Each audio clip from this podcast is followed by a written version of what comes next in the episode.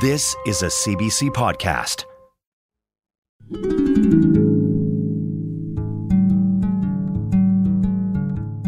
It can be very, very tempting to read someone's diary.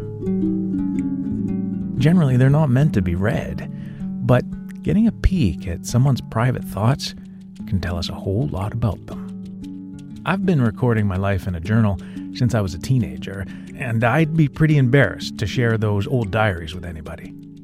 Back then, I wrote a lot of angsty poetry. Truth was, I felt kind of alone. But my journal was a comforting place.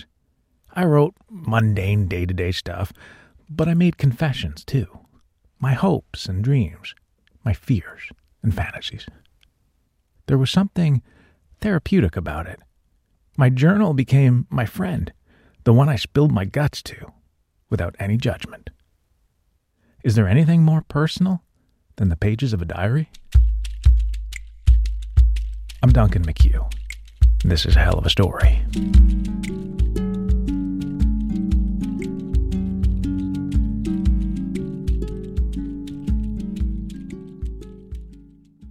Nadja Halilbegovich also kept a diary when she was a teenager, but in the most difficult of circumstances a war. Each day in Sarajevo, they're there. Each dull thud, a reminder that heartbreak is never far away. To people who've watched an agony 30 years ago, she was trying to make sense of her world as bombs fell all around her. Now, she and producer Joan Webber return to the siege of Sarajevo and the diary Nadja kept.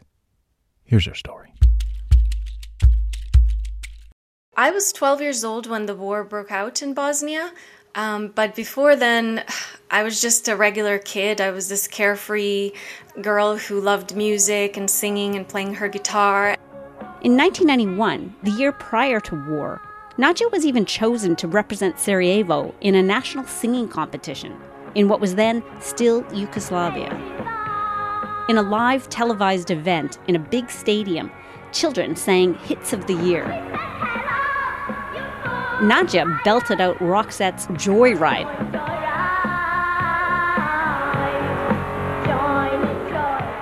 In old footage, you can see a tiny Nadja performing for thousands. Skipping across the stage with a long scarf and a polka dot top and leggings, she looks very much the mini rock star. I wanted to be the next Whitney Houston. That was very much the, the dream. It's a very harrowing and um, stark uh, juxtaposition uh, from then to just a year later when I became a child of war and that very stadium was being shelled and bombed uh, nearly on a daily basis. Belgrade Radio described the situation in at least three Bosnian towns as outright war. Five municipalities have declared a state of emergency in the face of fierce fighting. It was early in 1992 when Bosnia declared independence from Yugoslavia, a move opposed by Bosnian Serbs. And so, in the opening days of April that year, Sarajevo was surrounded by Serbian forces. It was a Monday, I remember. I, you know, put my textbooks and my notebooks in my backpack and I entered my family's living room only to find my parents still undressed. They were in their bathrobes and pajamas and I didn't know what was what was wrong. And I said to my mom, Is it a holiday? And she said, No, it's perhaps the farthest thing from a holiday. It was the first day of what would become known as the Siege of Sarajevo. The city came under blockade, and government forces prepared to defend the capital. There were men in sock masks on their heads and armed. They were placing barricades throughout parts of the city and blocking the streets. And the president announced a state of emergency. So we all just stayed at home and watched these terrible and unbelievable images on television. The reality of war didn't really hit until a few days later when we started hearing explosions and whistling of sniper bullets. We were just so scared. The electricity was cut off, so we couldn't take elevators down. And within a single hour, you had some 270 tenants of our 20 story apartment building running down those staircases in this mad dash towards three underground rooms that we had as storage, as basements. So that was the introduction. And very soon, war became a feeling, a feeling of dread, a feeling of insecurity and anxiety and lack of safety and fear. And that feeling never left me for the four years that I was, you know, 12 to 16 years old. And that feeling hasn't left me since.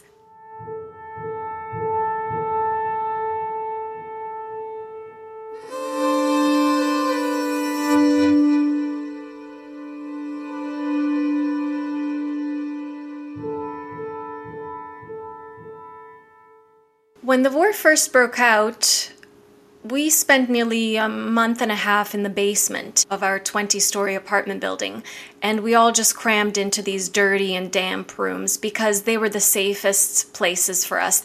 We shared food rations that we had, and um, the adults would go up the stairs to grab rations and bring them down. And and then, after a month and a half, we no longer had any food left.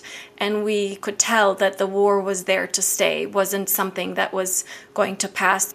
And so we had to start living again, despite the war, despite the daily bombings, despite the sniper bullets whizzing by our building. And so we did. Dear Diary, since April 6, 1992, the war has been furiously raging through What you're hearing is a young Nadja reading the English translation of her Bosnian journal. With every explosion that destroys lives and my city, inside of me something breaks off as well. And so, with every day, I less and less remember those days of peace and happiness. Nadja was just one of a reported 62,000 children under the age of 14 who were living in Sarajevo. And for all of them, at least initially, school was an impossibility. In time, though, teachers and students found a way. The teachers organized classes in various apartment buildings. And then eventually we would go back to our school buildings only to have them shelled and bombed and innocent children and teachers dying. When it was too dangerous to meet physically, teachers would go to the national broadcaster to record their lessons, braving sniper bullets and shelling. Lessons in history and English and our own language, Bosnian. They were frequently without electricity, so Nadja relied on a battery operated radio one she would listen to even when school was not on the air. I was at home one day alone. My mom was at work. Dad was, I'm sure, busy trying to find find food or water outside. And uh, there was a show where the adults would call in and talk about politics and world issues. And and I thought to myself I want to call. I want to read a poem I had written um, on the radio. So I called up and the announcer I remember she was really surprised to hear a young child's voice. But she said all right please read us your poem and we'll even record you. It was called Never Again. She reads the English translation for me the original is in Bosnian. In this crazy war, I watch these villains shoot at everything that moves, at everything that breathes. They're killing children, they're killing the elderly, they're killing all humanity.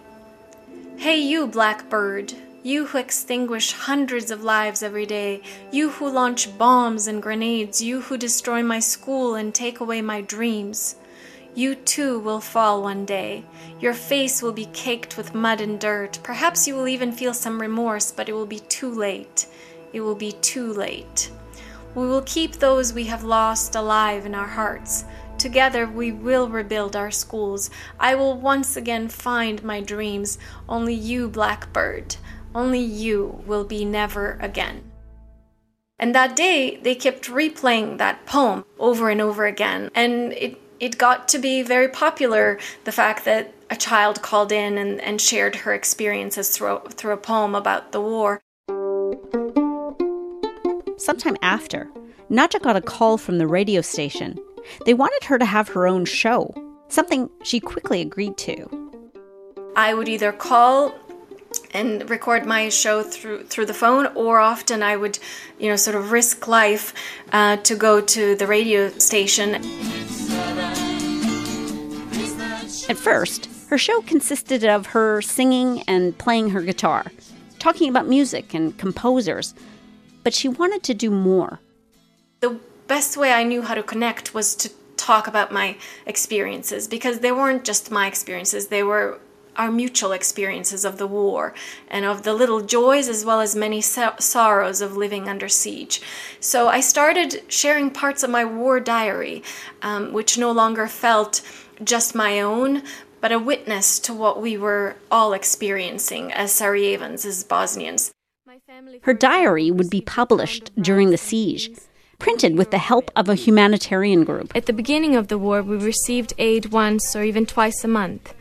Now we never know when, because the aggressor often stops the convoys with food and denies them entrance into the city. We didn't have bread, but we made hundreds and hundreds of copies of my book. Nadja doesn't know what happened to recordings of her radio show, lost, she presumes, like so much from those days. But what she does still have is a copy of a documentary produced, she thinks, by the national Dutch broadcaster. That's where the audio of Nadja reading her diary comes from. December 2nd, 1992. Dear Diary, no water, no gas, no electricity. There is nothing. That, my dear diary, is the definition of these dreary war days. A television crew followed her for a week when she was 15 to learn about her life as a child in war. Nadja later dubbed in her English translation. This is the most dangerous street in the city. For two years now, the snipers have been coldly killing the innocent passers-by. It has been peaceful for a few days now, but you never know when they'll start again. That's why I'm a bit scared right now standing here, but I wanted to show you the street, which the citizens nicknamed the Street of Death. By then, running or driving at breakneck speeds to stay safe had become a way of life in Sarajevo.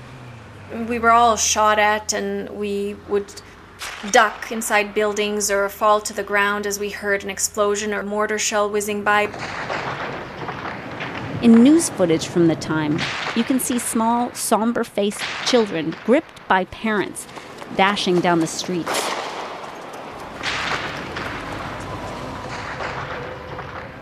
Despite it all, concerts and other cultural events continued. Nadja belonged to a choir that would sing in underground hospitals and schools, and one Easter at Sarajevo's main cathedral.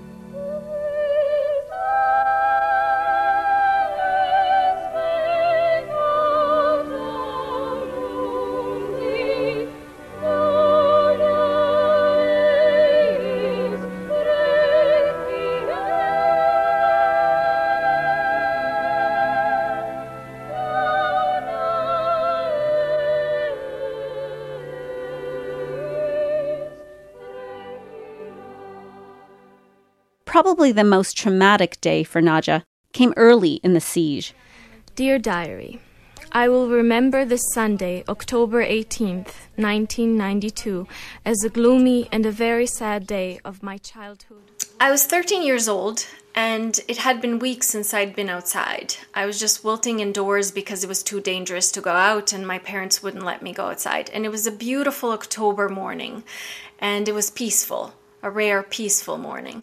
She begged her mum to let her go outside, even just for a few minutes. At first, her mother said no, because so often the calmest days would lead to bloodshed, exactly because families thought it was safe to go out. But her mom finally relented on one condition that Nadja stay close to the apartment. And I did. But I hadn't been outside for about 10 minutes when an artillery shell exploded just a few feet away from me. A bomb hit the building. There was a deafening detonation and lots of thick smoke. And this rain of shrapnel um, showered my legs. I knew I was wounded. I remember the terror of it. I feel the terror of it to this day. I remember the snipers shooting at us as we were driving to the hospital and telling my dad, Wow, it's not enough that I'm just wounded. They're trying to kill me, Dad. She vividly remembers that whole day. In fact, so many times in the past two and a half decades since surviving the war, I had wished that perhaps the memories would fade, that the smell of torn flesh and iodine in the hospital room that was filled with wounded, filled with panicked doctors and nurses trying to get to everyone. There were some dead bodies and unresponsive people on the floors would dissipate or fade, or that the look on my father's face as he picked me up from the bloodied tiles where the neighbors had a, were busy tying up my legs and trying to stop the bleeding. And so I remember everything. In particular, she recalls one boy he must have been eight or nine. He was muffling his mouth with his own hand and his own his own fingers because they were taking a piece of shrapnel out of his back without any anesthetic. And so I was crying because my legs were bloodied and I didn't know if I'd get to keep my legs. But looking at him and his courage, I remember telling myself silently at 13, stop crying, be brave like that little boy. Nadja did not lose her legs but they had been badly injured. After many hours in the hospital where doctors tried to stop my bleeding, Dad and I returned home. I mean, I can't imagine the pain in my mother's heart not knowing if dad would just come alone. I had four big, thick bandages all over my legs, and I remember my brother Sonny just crying like a child. and there was still, little did we know, nearly three years left of the siege. So it was very difficult as a child to to keep living again, despite the fact that I didn't escape the danger. I had escaped death that day.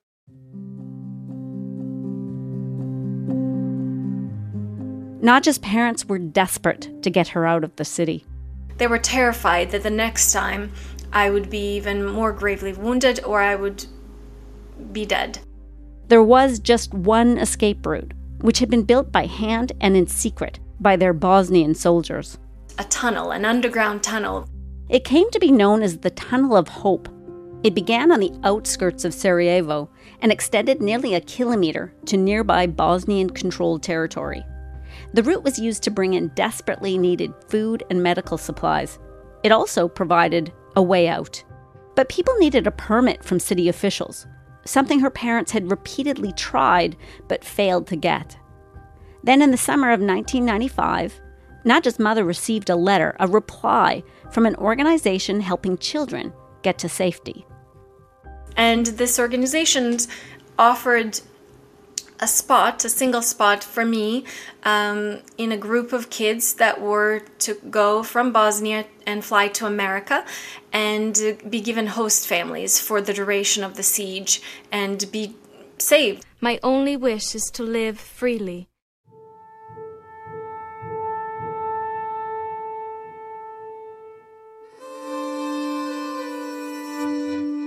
The flight would leave from neighboring Zagreb in Croatia in a matter of days.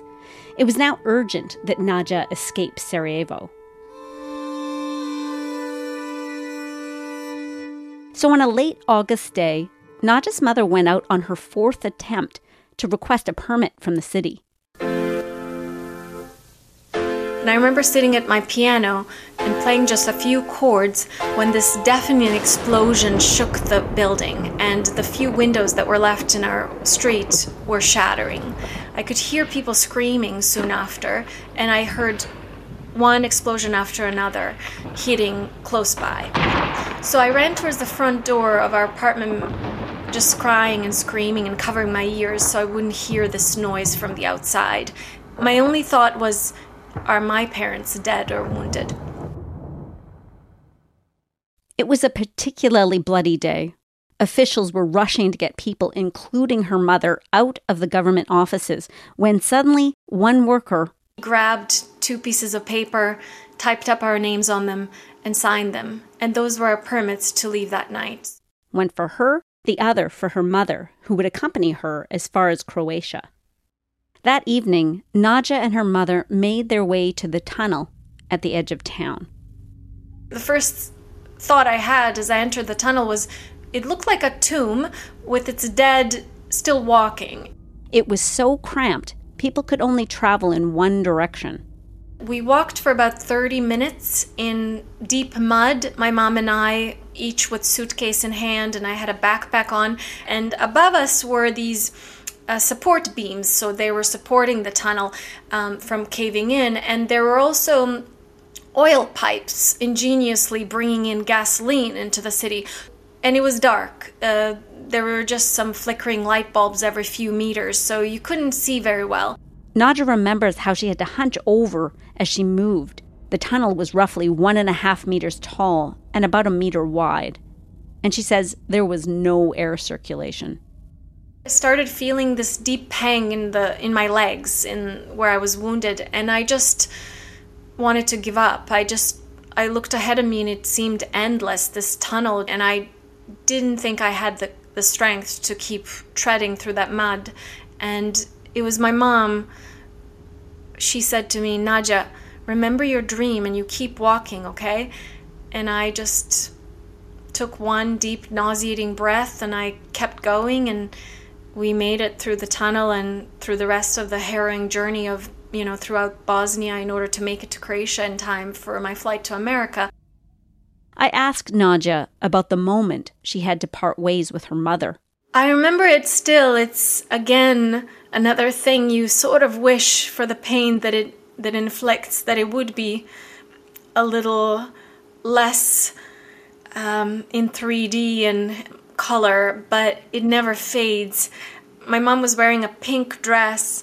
I remember very much how beautiful she looked, and she had sunglasses. It was summer, and she was smiling and she was waving, but I knew and I could see this like still the lines on her face showing that behind the smile and behind the glasses she was crying and I remember thinking I hope this is not the last goodbye. I hope this is not the last time I see my mother. I'm a museum of images like that. She was so incredibly brave, not only to say goodbye to her child in the hopes that I would have a better life, but also the fact that she was turning back into the darkness and into the bloody experience of the siege.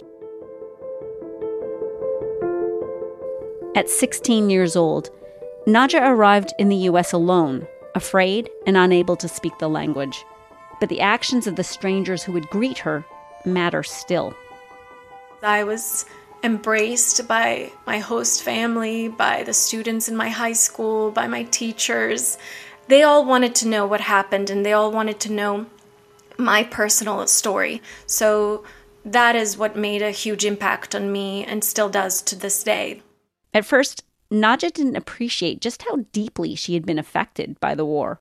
I just was too focused on learning English and being like all the other children. I wanted to fit in, I wanted to acclimate as fast as possible. But later down the line, I realized that my mental health had suffered even more than my wounded legs. Nadja would see her family again. They survived the remaining months of the siege which ended in early 1996 following a peace accord which stopped the fighting in Bosnia. Nadja would visit, but never again live in Sarajevo. Just knew in my heart of hearts that I would never feel safe there and that I would never feel secure there. And uh, I guess the irony of it all was that over the years I've learned that sadly, perhaps I never feel safe anywhere. More than 10,000 Sarajevans were killed during the siege. Some put the death toll of children at about 1,600. Many more lost limbs, hearing, eyesight, and their innocence. Eventually, Nadja would finish a degree in music and move to Canada for work, talking to high school students about her experiences and advocating for children affected by conflict. But the war, she says, has never left her in a way, my brain has remained under siege, even though for now two and a half decades I've been blessed to enjoy peace. I call it the siege within. It takes but a trigger, whether it's a sound or a noise or a particular memory or an event, or of course an eruption of war somewhere in the world, to, to take it to a whole other level. And now, all these years later, there's a question whether the shrapnel in her legs could be shifting It's very hard to make peace with literal remnants of war inside your flesh. For me, it's something that I've had to accept, and I accept. But I find it unacceptable to know that there are children today who will, um, some of them anyway, sadly, have the experience like I do have today. She urges people not to look away from the horrors children are facing in Ukraine and elsewhere. Nadja believes we all have a responsibility to do more, to find ways to help.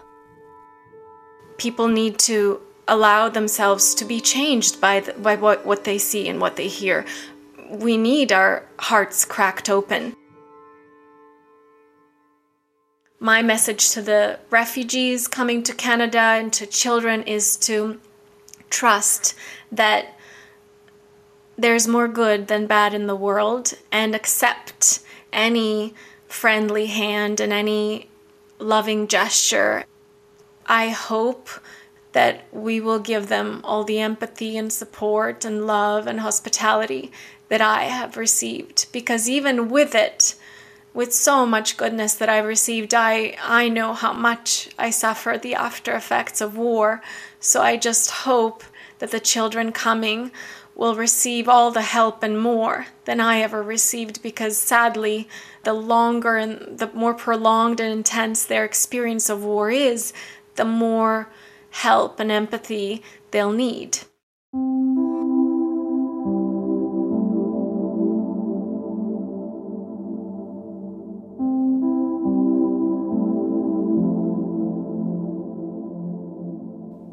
That doc was by Joan Webber, and listening to that, it makes my heart go out to the millions of children around the world living through war right now, not only in Ukraine, but places like Syria, Congo, and Sudan.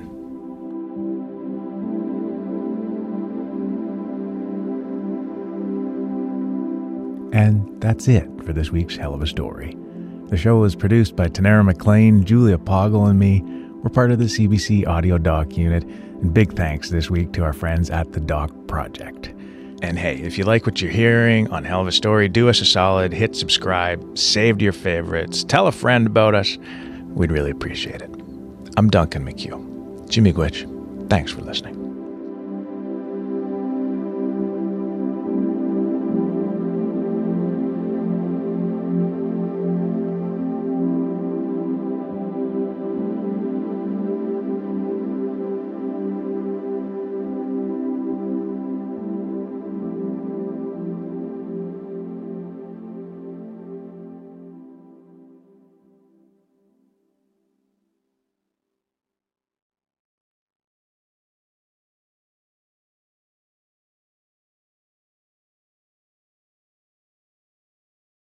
For more CBC podcasts, go to cbc.ca slash podcasts.